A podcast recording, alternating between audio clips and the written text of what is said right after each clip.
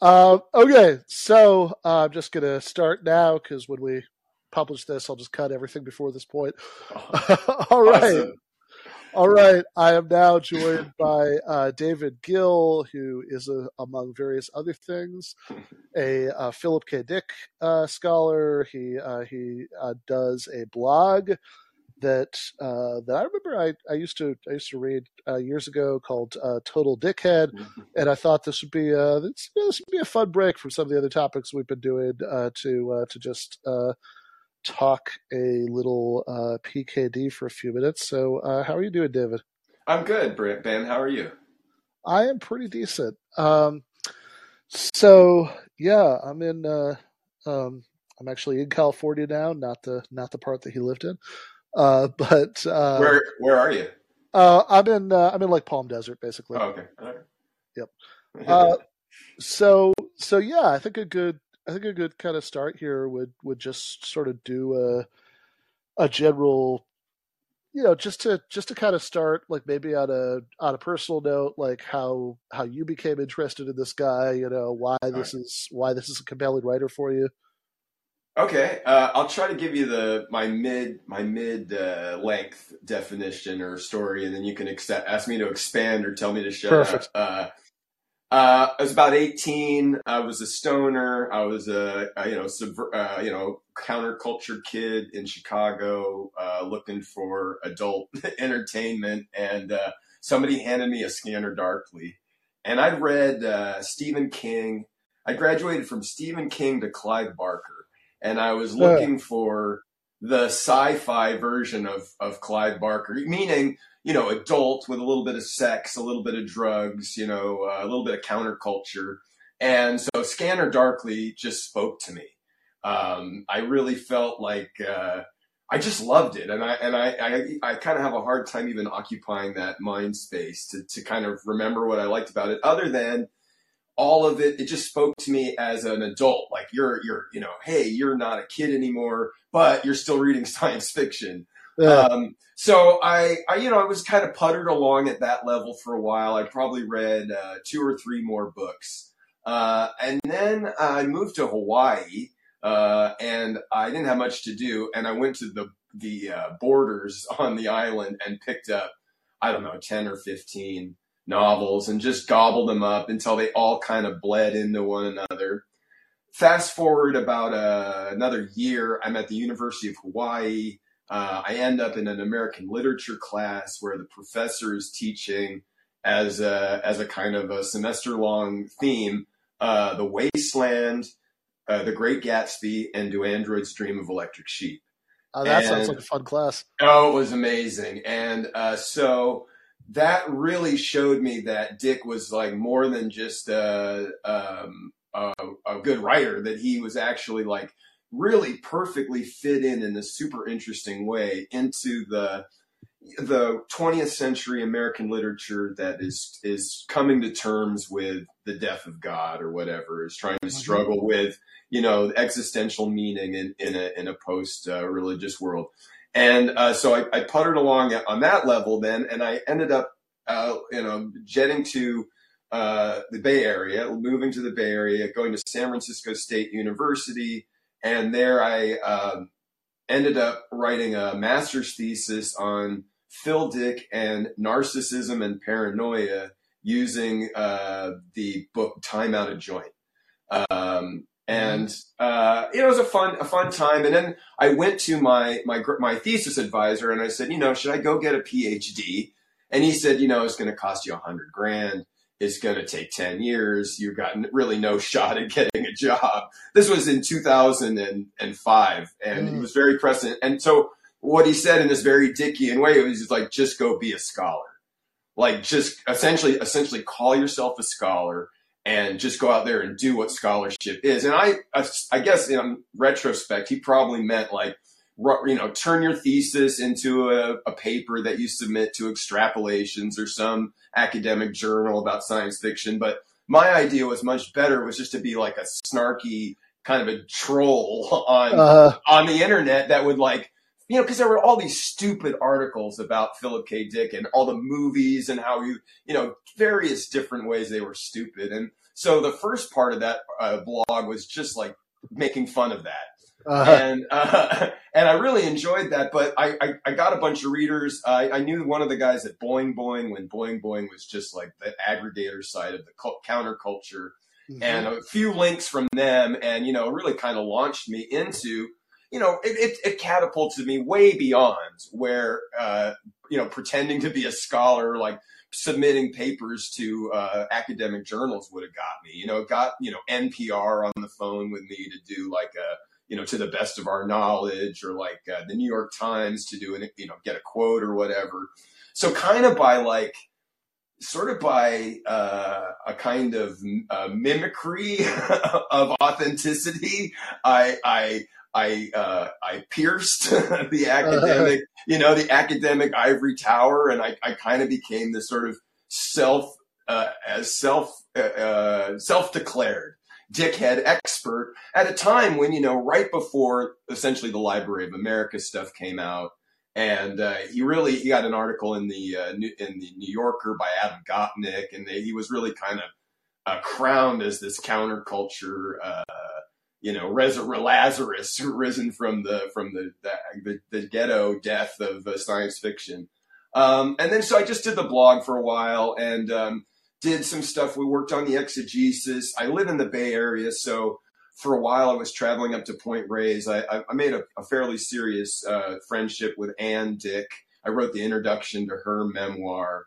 Um, and you know, we I probably was up there eight or ten times before she died a few years ago. Uh, I interviewed um, uh, Kleo, which was Phil's second wife. I met Tim Powers and a bunch of those guys. I worked on the exegesis and as I started to meet the personal people in his life, the the the, the ride got darker, Ben.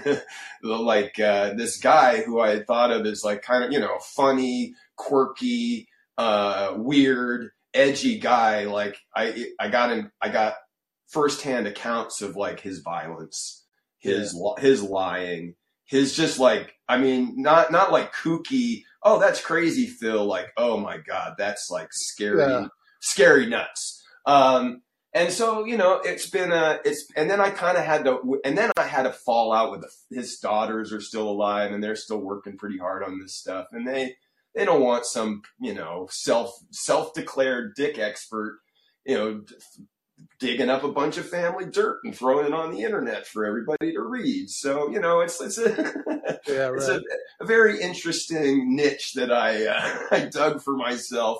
Uh, the sort of crowning achievement of my of my Dick scholarship was I organized a Dick Fest at San Francisco State in 2012, and we had all of these guys from from all over. Uh, Lethem was there, and um, Laurence Rickels from the uh, European School came out, and about 130 fans and scholars, and uh, Rudy Rucker was there, and uh, it was just a blast. And it's a really amazing community of of and fans, and uh, so that was really sort of my crowning achievement. And, and now and then, now I'm sort of just kind of in emeritus status. I, I just came out of retirement to write a thing for Tor.com about uh, Phil and his twin. They're going to do this show. I guess Netflix is, is, scheduled to do a show with the guy, the director of Children of Men, uh-huh. and uh, Charlize Theron playing Phil Dick's dead twin if she hadn't died, and she's around to get her brother out of all of these crazy messes that he gets himself in.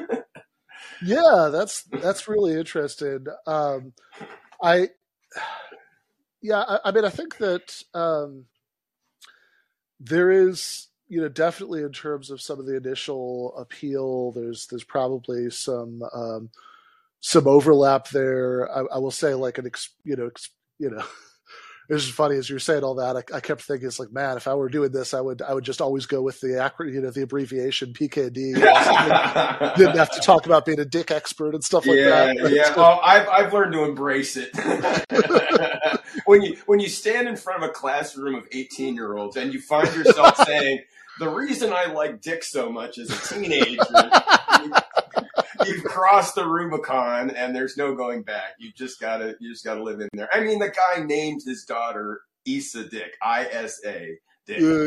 I mean, come on, come on. But we should probably elevate the conversation Yeah, yeah, yeah, and no. move beyond the uh, rather obvious potty jokes of, of his name. yeah, no, fair. Uh, but uh, but yeah, I, I mean, I think like one. Uh, you, you kind of alluded to earlier, you know, that there are uh, obviously there are a bunch of, of movies that are that are based on uh, uh, that are you know based in some Yeah. sense on uh, on, on his uh, his writing. I remember him saying in some essay or interview or something uh, that the uh, that you know he, he sort of wished there'd be one that was based on one of his ideas and not the special effect of one of his ideas, uh, which which which actually could probably sort of go further and say that like in the sense that a lot of these things are sort of based on on his ideas, they're not based on the parts that are actually original to him, you know, as opposed to sort of pre-existing science fiction tropes that he was using to do more interesting things with. But like certainly an experience that I've had in the past is, you know, I've, I've sort of talked him up to people they want to check something out. Uh, so what they'll check out is Do Androids Dream of Electric Sheep because they like Blade Runner, and then they're like nonplussed by it when they actually read it because it's like, Yeah. well, this this isn't Blade Runner, right? This Yeah. is you know totally Right. this is this totally different thing, you know that that has uh, you know because because Blade Runner is this like uh, sort of founded the subgenre of you know science fiction film noir and it like has this really particular atmosphere to it and that's the appeal you know whereas you read do androids dream of electric sheep and it's uh you know i mean it's it's it's this wonderfully bizarre thing that's totally unlike that you know that uh that they um like all of these things that are sort of details that i guess were ta- were sort of mentioned for half a second each in, in blade runner but that are like that you know live in this society with you know universal vegetarianism and everybody's part of this uh, you know religion mercerism where you're like uh, doing some VR thing to to uh, like inhabit you know the the mind of the guy the religion is about as people are throwing stones at him and stuff and it's just a a very different thing. But Scanner Darkly, which you started with, is like the big exception. Yeah. Uh, that that's a movie that's based on um, on Philip K. Dick. That actually, if you watch the movie, you get some sense of the feel of the original. You do, you do, yeah. And they brought on Erik, you know, my buddy Erik Davis. Uh, I was an advisor on that, and uh, Tommy Pallotta, the producer, and Richard Linklater were like big dickheads and really wanted to bring something authentic to the screen. And I think they definitely did. I, that's probably the best, um, truest to the adaptation to the source material. I kind of like the movies like The Matrix, like Yeah. uh, like Dark City, like Thirteenth Floor, like all those movies that are just a half like twit like tweak away. Like they took Phil Dick and they just kept turning the dial a little bit further. That those I think are really and that shows to my mind kind of that shows his genius. It's not Mm. it's not really I mean the particulars are amazing as you're talking about, but it's also just like this milieu of particulars, this like Mm. this like vibe of you know um, it's it's it's not super far in the future it's not super um, it's not super utopian um, but it's also not like post not, you know the, even the post-apocalyptic stuff is through the lens of like a garden variety middle class existence. So right so like kind of the genius of it is like you, you you're able to see how those fictional worlds are like superimposed or or like a layer underneath the cultural you know superstructure of the current moment the current world or like the way he's casting stuff out. So it's not like uh, I, again i read all these stupid articles where like philip k. Dick predicted the future and it talks about all- this technology or like this dude that made a robot that looks like philip k. Dick. It's like it's like can you un- can you misunderstand a guy's work more fundamentally than that you know it'd be like it'd be like creating a christian like a creationist church with charles darwin as Yeah, the yeah. savior you know like here's a guy who androids are the scariest darkest it's not like Bl- blade runner the movie where they're like oh look how great one day our children our mechanical children will be these amazing beings and they'll make us proud you know this is Yeah, yeah. it's a total reverse where it's like look at how your own life is like a robot if you were to just put yourself in a in a category and make a list of the similarities that you have to with a robot, you would be very surprised by the number of things on that list. You know, that's the that's the zeitgeist of that's the the the way he's using the tools like you were saying like the the particulars to make a critique that's not like just on the macro level but on the micro level of like how do you fit in how do you how do you perform your normalcy so people think you're okay? You know how do you pretend that all of this isn't horrifying and terrible so that uh, you know people can relate to you? You're not a, a total downer? Yeah right. it's you know, and then and then like if you look at really, it just seems like it seems like ebbs and flows, but we're really in this high tide of Dickian stuff right now with the chatbot AI and with yeah. Elon Elon Musk and and all these guys with their you know and I don't know if you've heard this term, but the Zuckerberg term when he was on Joe Rogan, he talked about coordinated inauthentic behavior. Uh, right? That's what they call it on at, at, around the table at Facebook when there's all these bots and crazy disinformation campaigns. Coordinated, inauthentic behavior. I'm like, that's it. That's the Phil Dick thing, and it's like it go. It's everywhere. It's the fact that Bob Dylan was caught using a robo signer for his books, right? To the fact that Elon Musk is like championing free speech while he's like selectively leaking you know, information to like journalists who aren't disseminating it in good faith. You know, like well, it's, all, and it's, it's all super relevant. yeah, yeah, yeah, and it's and it's their uh, and and in particular that like the the journalists he's he's picking are like like like Bari Weiss uh, has a history of making all these statements that that make it seem you know like she's like a you know fan of Elon Musk, yeah. right? Like yeah. he's not like you know I mean he's not doing the thing that would ideally, right, you would just like do a big WikiLeaks dump, you know, and like right. any any journalist who wanted to could just look at it and you know analyze it and come to their own conclusions. Uh, but yeah, it, it but it is like so it's it's it's definitely like that definitely opens up a lot of ways that you can sort of uh, be manipulative by telling bits and pieces of the truth. Uh, that yeah. Uh, yeah.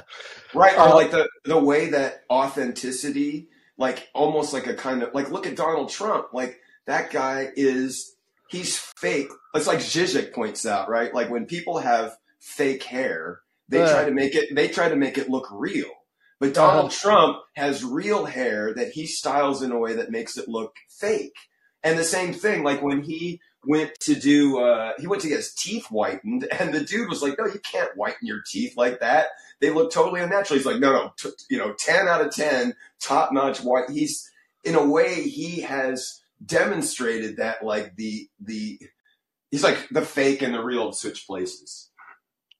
Yeah, if right. You, you, know what I mean? It's like in, in in this like really fundamental, like your sock is inside out kind of way so that you you got you have a you have like a like a medium like Substack right where where like theoretically all of this amazing unfiltered information can get out, but instead it's being used by actors again. I using the term in bad faith. They're like they're not doing what they're saying they're doing. They're not they're not authentic in that way. That that seems super uh, relevant to me as as kind of what Dick is warning us about. It's not that people disappear in like they're not photoshopped away. It's that mass media and, and culture allows us to to essentially uh, uh, create a false authenticity, right?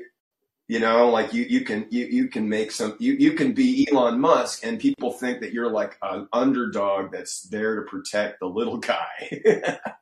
yeah, right. Right? Uh, yeah, no, that's that's very true. Uh, so so you like, yeah. So you you mentioned earlier. Want to pick up on a couple of threads uh, from earlier in the conversation. You know, you said that. Um, uh, I mean, you you said that like in some ways, uh, and you know, we don't need to get that much into this right now, but like that they're sort of seeing some of the uh, darker side of of of his you know personal behavior as opposed yeah. to just sort of like this is this like you know crazy quirky guy. It's like no, this is like you know in some situations like a dangerously crazy guy.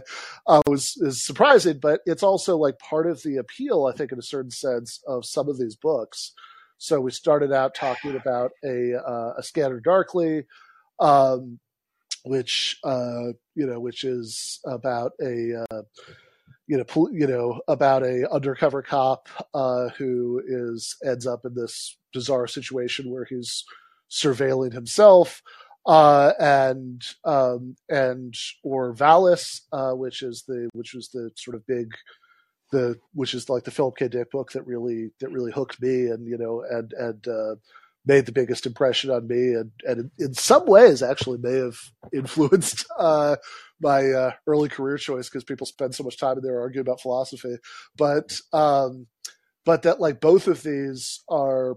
I, I think part of the appeal in a way is kind of knowing that these are sort of, you know, I mean, science fiction, but it's like weirdly semi autobiographical. That like yeah. in um, uh, most directly in Valis, that you know, it's it's about a guy who is uh, is is named uh, Horse Lover Fat, which yeah. uh, you know, which which which is just the you know horse Lover in Greek is Philip and and and, uh, and fat in German is Dick, uh, who undergoes a religious experience and uh, then uh, fills up all of his notebooks of uh, of, of exegesis of of his um, of his of his experience, which um, you know, which Philip K. Dick had one of those and in fact did you know you alluded to its existence earlier right this uh, exegesis you know all these notebooks full of his like sort of uh, speculations about it and even scanner darkly uh, my understanding you know from what i can remember from a biography i read many many many years ago is that um,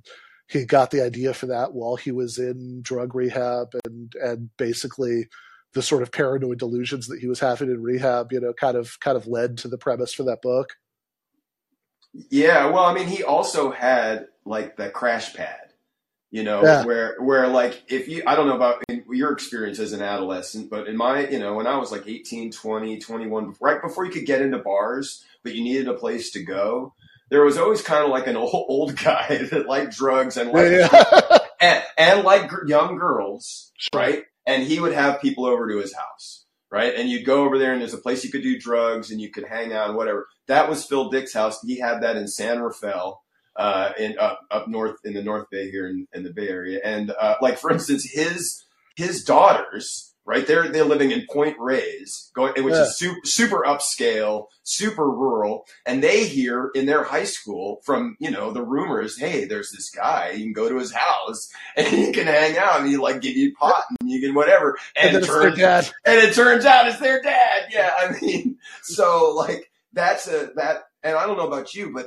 uh, the person that gave me uh, a scanner darkly was a big pothead. Yeah. Most, most, most of the people I've had like really serious conversations with that book are, are big potheads. I'm a huge pothead. There's something about there's like a way in which it's about it's about our own ineptitude, our own cluelessness, our own complicity in the whole whatever. Like, and it's just hilarious. Like you know, the the conversation in the book about the guys trying to figure out why a, a, a, bike that has two gears on the front and six gears on the back isn't an eight speed, right? I mean, that's that. I'm sure that's autobiographical. But yeah, yeah, okay. which, which, which, which I should say parenthetically, like there's something kind of funny there about the fact that potheads like that book so much. When it's like, I mean, like really, like the, uh, you know, like the this uh, a, a, sort of not totally inaccurate one one sentence summary of that book would be like drugs are awful they'll destroy you yeah. but like um but there's something there about how everybody who's part of a given subculture really likes sort of uh lovingly accurate depictions of that yeah. culture, even yeah. if they're even if they're super duper negative, right? Like, right, right. You know, gangsters love Goodfellas. You know, Marines love Full Metal Jacket. Uh, that you just explained uh, Wolf of Wall Street to me. I watched Wolf of Wall Street a couple nights ago, and I couldn't get into it. But that's exactly if you're a stockbroker, you fucking love that movie. That's yeah. your that's your jam, man. That you're going to tell you that there people are going to be that enthusiastic about that kind of libidinal energy. I want to I want to loop back to Valis because yeah, yeah, please. super super important. I've read that a bunch of times, and my my conventional take for a long time was, thank God Phil Dick can like split himself into this believer and this skeptic, and he can mm-hmm. present mm-hmm. both sides, and he can really oscillate between the two. now that I get older and I read Val, the last time I read Valis, I was like, no, this is a sales pitch. And the, the, the like kind of false skepticism at the beginning is, yeah. is rhetorical. It's there to pull you in as a skeptic and, and rope you in. And then when he starts to do kind of a rope a dope with the, oh my gosh, is this real? And all my, all my skeptical friends believe it now it's it's really designed to ultimately uh, validate mm.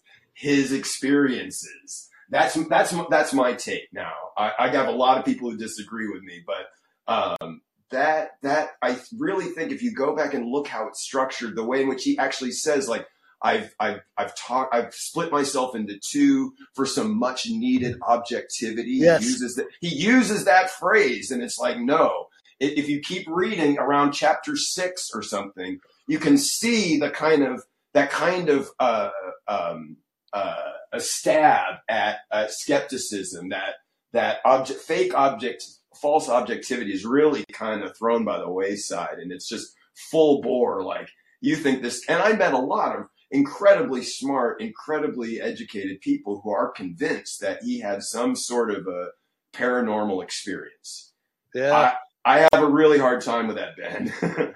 no, fair enough. Uh, I mean, that this is really like I read Valis the first time when I was, I was a teenager. I don't know, maybe I was like 19 or something, but I, I was, uh, and like I thought it was really cool, but I sort of didn't quite know what to make of it. Um, and uh, and then I read it again in my mid 20s. Uh, uh, the the uh, shortly after uh, dropping acid for the first time, uh, and I was I was like that was so my head was in this, you know, I wanted to. Uh, like that made me think of the book, and you know, and I wanted to read the book again. Um, and um, and it and it is uh, it is interesting. Like I'm, I'm sure I've read it fewer times than you. I mean, I've read it, you know, a few times over the years, but like, um, but um, but yeah, the the sort of first thing you said is like very much I think how I've always thought about it, and and it's it's maybe that maybe that's just how I want to read it because I like that book so much. Well, uh, it makes it more interesting. It's not the only place that he feigns at objectivity, and he's yeah. really he's really good at it. He knows how to like. I mean, and they and I can't say whether he's being authentic in that or yeah. not, but but he he does he is he does seem to be sincere when he goes for that. Um, it's just it's hard to believe for a long time, I thought maybe he's just making the whole thing up. And then I actually saw like what the exegesis looks like as like a document, like as a set of files. Yeah. And it's like, no, that's not somebody, that's not somebody just, uh, you know, like, yeah, right. That's not somebody gaslighting us in a diary, right? But the really creepy thing is like when uh, I haven't read all of his notes. Uh, the, yeah. the, the, editor on the main thing, uh, um, uh, Pamela Jackson, she read the whole thing, and I asked her, "What did you? What's not in there?" She said seventy-five percent of the whole of all of the notes that he took were this paranoid rambling about this letter that he received. He calls it the Xerox missive, where it's like a book review from Eastern Europe, and some of the words are highlighted in the on the page. And he, t- t- gives it to Tessa. His wife says, "I can't look at this. You know, keep it away from me." That's ultimately like I, there's a whole bunch of people, subculture of people who are reading and looking at the exegesis and working on the other notes that haven't been transcribed and are making a kind of religion out of it. And I just want to say, no, there's like a whole bunch of like, if you're a real Philip K. Dick fan, the tragedy of the exegesis is that's like three novels that yeah, he right. could that he could have written. You know, instead of, and, and in my opinion, again, and this is just mine, like he's spinning his wheels. It's like a kind of endless I mean, he goes, there's probably three months of his life where he's convinced that Hamlet is somehow like this determinative text for the entire structure of the universe and, and that the real God has been killed by this Claudius false God. I mean, it's on and on. And it's like, dude, you are Hamlet. You could be the king if you just like stop spinning your wheels. you just get on with your life and do something. You know, you'd be in good shape. Yeah, right. I mean, I, I definitely don't think it's. Uh, I definitely don't think it's fake. I think it's you know. No, No, you know? but but but I'm also tempted to think that it's amphetamine psychosis. I, you no, know, exactly. Like that. That seems that seems extremely plausible. Um, I've uh, which um, uh, al- although I was just remembering from I think it was that Lawrence Sutin the Yeah. uh, biography of him. Uh, you know, my all-time favorite Philip K. Dick religious experience is this thing where he's got this like floating eye in front of him that's like the voice of God, and the floating eye tells him that he has to stop doing drugs. And he says, "Okay, what about weed?" And uh, God says, "Yeah, that's okay. That's different." Yeah. but um, yeah. He's California sober. I mean, it's, all, yeah, all been predicted. right. I, yeah. Well, I mean, I, I can picture God saying that. I mean, you know, that seems that seems you know, seems Sure, right. sure, sure, sure. uh, but yeah, I, I mean, I think there is a like. I mean, I think the thing. I mean, I I have read. I remember when the exegesis or whatever extracts were published were uh, were first published. I read some of it. I don't know Yeah. what percentage I read, you know, but um, but like you know, the thing uh, that sort of seems in a sense the most authentic to me is is just the fact that there's that there isn't like a like here's the way he's interpreting it and he's like running with that and then he's you know then here's my you know here's my church of the beam of the pink light you should join it now you Yeah. know it's yeah, it's yeah. It's it's like it's like he's trying to figure out you know what the fuck happened and and he can't settle on anything although i think there is also i mean maybe this is too much of a diversion but i mean i think that there is an interesting question here about um like you know we i think often tend to assume that there are these binary options about these things that either Sure. people are making it up or else they're being completely honest about it, you know? And uh and it's like I don't know. I mean, even even like L. Ron Hubbard, uh, who's like, okay, so it's like obviously he's a con man, and I don't think there's the slightest doubt about that. But like also, man, even when he was really rich, he seemed to spend an awful lot of his time like trying to like figure out the details of this stuff in a way that makes me wonder if there is some part of this that he actually believed was true. Yeah, yeah. No, you're right. It's it's not a simple believe or not believe. It's also, I think it's more of a question of. I don't think it's so much of a question of trying to figure it out as finding a. a I, maybe that's what you call figuring it out, but coming to some sort of a, con- uh, like a conclusion that that stops the speculation, where he goes, "Aha, that must be it," and like, and he and he can just stop there and kind of like close that chapter on his life and move on. And like that's that's not maybe he did that when he wrote Valis. I don't know. It's hard to say, but it's it's definitely bound up not just in whether it was real or not, but whether or not people are going to think he's crazy, whether or not um, you know uh, he wasted he's wasting his time, he's wasting his life. It one really crazy part about his life is it's so counterculture of him to go Christian in Uh-huh. 19, you know, 1974 or whatever. Like, Yeah. you know, that Ursula Le Guin is like, what the hell is this guy doing? You know, Yeah. uh, and uh, and all of his friends, you know, all of his friends basically, except for Tim Powers, who's this devout a devout Catholic. And he told me once that if if the, if it ever turned out that the Catholic Church wasn't true, he'd convert to Judaism in half an hour. So that's that's David. That's the religious guy in Valis, you know, Yeah. who's like constantly saying like, "Oh yeah, no, no, it's totally true. He absolutely God is absolutely talking to you, Pat. He, he's definitely picked this like super weird loser to send his message to, so that he can pass it on to the whole world." So yeah, it's it's fun. It's a it's a very it's a very Gordian knot that doesn't and that's frankly uh, that's what keeps me in the game is like you can constantly come back to it you can constantly see another angle and you can see additional ways in which his fiction is like either revealing or, or helping us like index what's happening in in contemporary culture Right. Uh, well, yeah, maybe that would be a good a good place to not quite end because there's there's one other thing I want to ask you, but um, to um, to to sort of start to to bring this to to a close is by kind of drawing some of those connections, right? So like, you know, like like what are the I mean, I guess we we kind of did this a l- just a little bit earlier yeah. with like the Elon Musk stuff and all of that. But I mean, what are the um, like what are the things that you think are this are this sort of I don't know. I mean, if this isn't too corny a way to put it, like the, the kind of, like like some of the big like themes of enduring interest there. Like what's the you know what's the stuff about this? What's the stuff about these these books that you know that that you think is sort of like helpful as something to to read while you think about contemporary culture?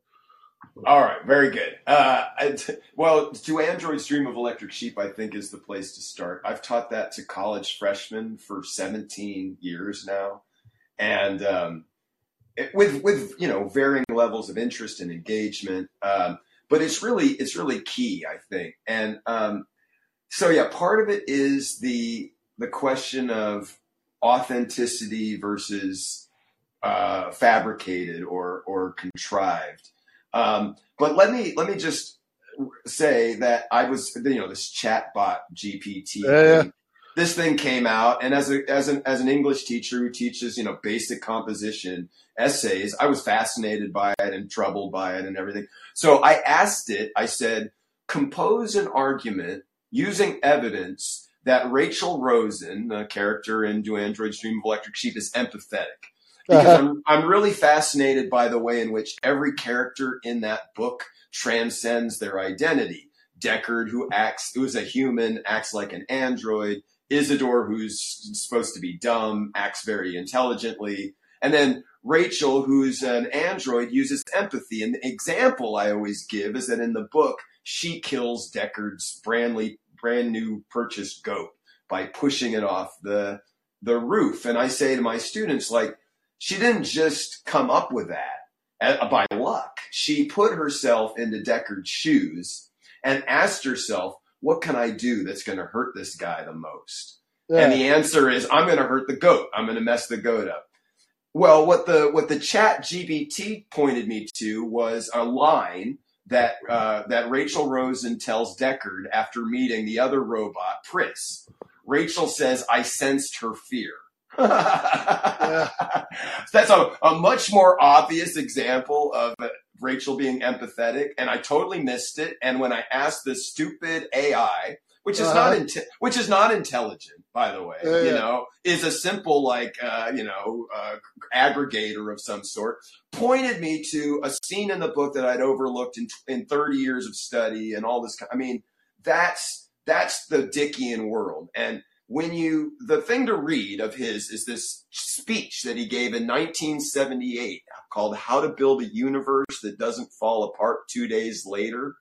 And it's on the internet. You can find it anywhere. And basically what he's saying there is like the universe i like to make a universe that falls apart where you feel like every, the wheels are coming off nothing makes sense there's it's unsustainable it's too chaotic the, the, the rules that the system has set for itself are being disobeyed uh, or fundamentally not up to the task that sense of like the wheels coming off is the is the way Dicky, Dick is prescient um, mm-hmm right? But uh, so it's not like, but it's, so it's not these details. It's not Mercerism, but it is uh, the cult of personality, for instance, that's grown up around Elon Musk or Jeff Bezos or the you know the the, the notions of of, of, of fealty to things like Amazon, uh, to giant corporations that are sort of um, developing content out out of our own lives that we're that we're you know etching into the internet for other people to commodify. Um, the sense that authenticity is compromised by the market, by uh, by uh, either you're the market of like here's here's my here I'm a Dick scholar. Here's how I market myself. Here's what I tell people about my job and my life and the details of my study that convince them that I'm a, an expert. Uh, you know, um, all of these constructions in our lives are uh, really deeply uh, crucial to Dick's notion. And you just see these characters coming to grips with a world that no longer makes sense. You know, they've been given concepts like justice and fairness and consistency and uh, all. You know, then you get out in the world and it it's it's not there. And how do you how do you navigate uh, a a world in which your your compass is misaligned, you've been misguided about your surroundings, that kind of stuff, and that just gets more and more pronounced as the ability to fake and uh, construct reality uh, progresses. Right, the, you know, the more they're able to show us. Like the deep fakes and so forth are going to further undermine not only our own, uh, like our, the notion of can I trust what I'm watching, but like, can I trust myself? You know, can I, right? I mean, because ultimately that's the, that's, that's why robots are scary to people is because they're in some way a rep- we understand them as ourselves, as some, some creature that's got a preset uh, program running in it and is, uh, pr- you know, probably not up to the task of of of successfully interfacing with a with a you know multimodal complex reality. Um, that's that's that's our that's our fate as well. yeah, fair enough. Well, yeah. as uh, as much as that would be a, a killer ending, uh, I'm going to ruin it and just ask more question, which sure. is um, what. Uh, so you you know you mentioned um, you know for anybody who's who's listening to it who's uh, um, you know, kept listening after it became clear, you know, I was going to uh, be talking about stuff that's very different from usual topics, but uh, who might not, um, who might not have read that much of this stuff, who maybe was, you know, maybe knows some of the movies or, you know, uh, but, uh, but would be you know, would be interested in reading more Philip K. Dick. I mean, you already mentioned Do Androids Dream of Electric Sheep. I mean, you want to kind of throw off a couple of others just to start with? Sure, sure, yeah. Uh, Do Androids Dream of Electric Sheep is the is a good like a pure sci-fi place to start. Um, it's very subversive. It's very cool. I like Ubik, uh, which you wrote right around the same time, which has to do more about which is more about entropy and uh, ideas of like. Uh, the difficulties of systems to maintain their complexity. Uh, I really like Galactic Pot Healer. Mm. That's a kind of undersold book. It's a Jungian allegory about a, a, a, guy who's a ceramicist who can only fix broken ceramics, and he's uh, summoned to a foreign planet to help this crazy alien uh, uh, raise a, a, sunken cathedral. Uh, that's a fantastic one. I also really like We Can Build You mm. which is probably Dick's closest uh, melding of mainstream literature and science fiction, as is always his goal. A lot of people hate that book, but it's got a uh, evil industrialist uh, named Sam K. Barrows who very much resembles Elon Musk or Jeff Bezos. Um, uh, and that I think Valis is really great. Um, and there's a one short story that I recommend, or two short stories I recommend. One is called The Electric Ant, and it's about a patient who's brought into a, a, a operating room and he discovers that there's this uh, cassette deck in his chest that has this programming on it and then yeah. he's a robot and the other is called a frozen journey where this guy is going to a, a different planet to start a new life but he's unable to be put successfully put to sleep and so uh, he the computer has to run memories of from his life to keep him sane during this 10 year experience but the guy is so psychologically neurotic that he keeps corrupting the memories.